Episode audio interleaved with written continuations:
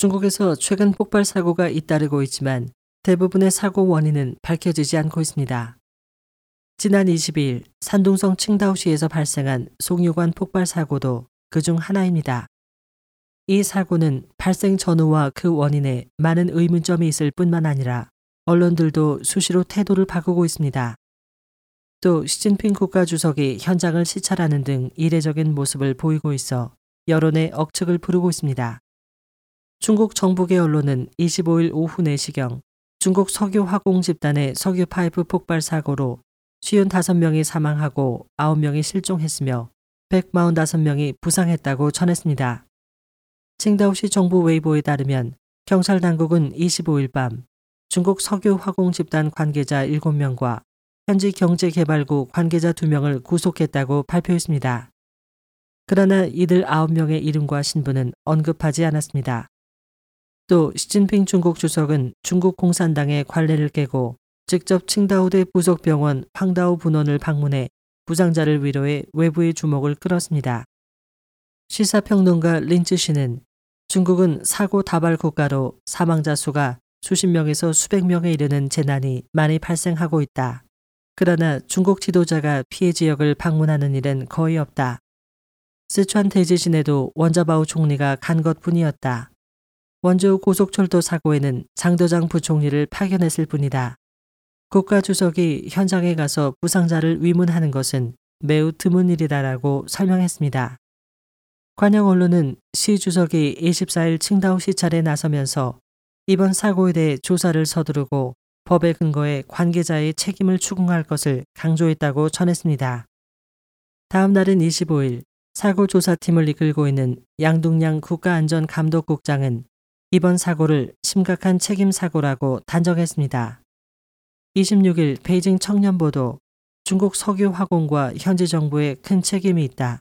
반드시 공개적이고 투명한 방법으로 사고를 처리하고 관련 기업과 현지 정부의 책임을 엄격하게 추궁해야 한다는 논조의 사설을 게재했습니다. 시 주석의 이례적인 제지 시찰과 관역 언론 및 관료들의 단호한 태도는 여러 가지 억측을 낳고 있습니다. 홍콩 명보는 리커창 총리 대신 시 주석이 시찰한 것은 이를 계기로 권위를 확립하고 이 중대 사고를 석유벌을 타격하기 위한 새로운 국면으로 삼을 가능성이 있다고 보고 있습니다. 미국 칼럼니스트 구여우는 24일 웨이보에 중국 석유 화공이 칭다오 대폭발을 일으킨 것은 석유 정치 대폭발의 전주이다. 수십 명의 생명이 호랑이의 제물이 되었다라고 말했습니다. 이 게시물은 이후 곧바로 삭제됐으나 석유 정치 폭풍이 머지않아 도래한다는 견해는 인터넷에 빠르게 확산되고 있습니다. 그 외에도 삼중전회 후 중국 전역에서는 폭발 사건이 잇따랐고 태남원 광장의 차량 돌진 사건과 산시성 공산당 위원회 건물 앞 폭발 사건 등에 대한 많은 의혹들이 아직 해명되지 않고 있습니다. 시사평론가 린츠 씨는 칭다오 폭발 사건을 포함한 일련의 폭발 사건은 모두 민감한 시기와 민감한 장소에서 발생했으며 그 내막은 일반인의 상상을 초월할지도 모른다고 말했습니다. 린 씨는 시진핑이 신속히 사고 현장에 간 일은 겉으로 보이는 것만큼 간단한 일이 아니다. 삼중 전회에서 국유기업 개혁안이 나왔다. 즉 석유와 통신 부문 등 장점 인파가 독점하고 있는 기업에 매스를 가해 이익을 재분배하는 것이다. 장점인과 저우융캉은 이를 두려워하므로 권력 투쟁은 필연적으로 격화된다. 많은 돌발 사고의 배후가 얼마나 깊은가는 중국 내부자만이 알 것이다라고 지적했습니다.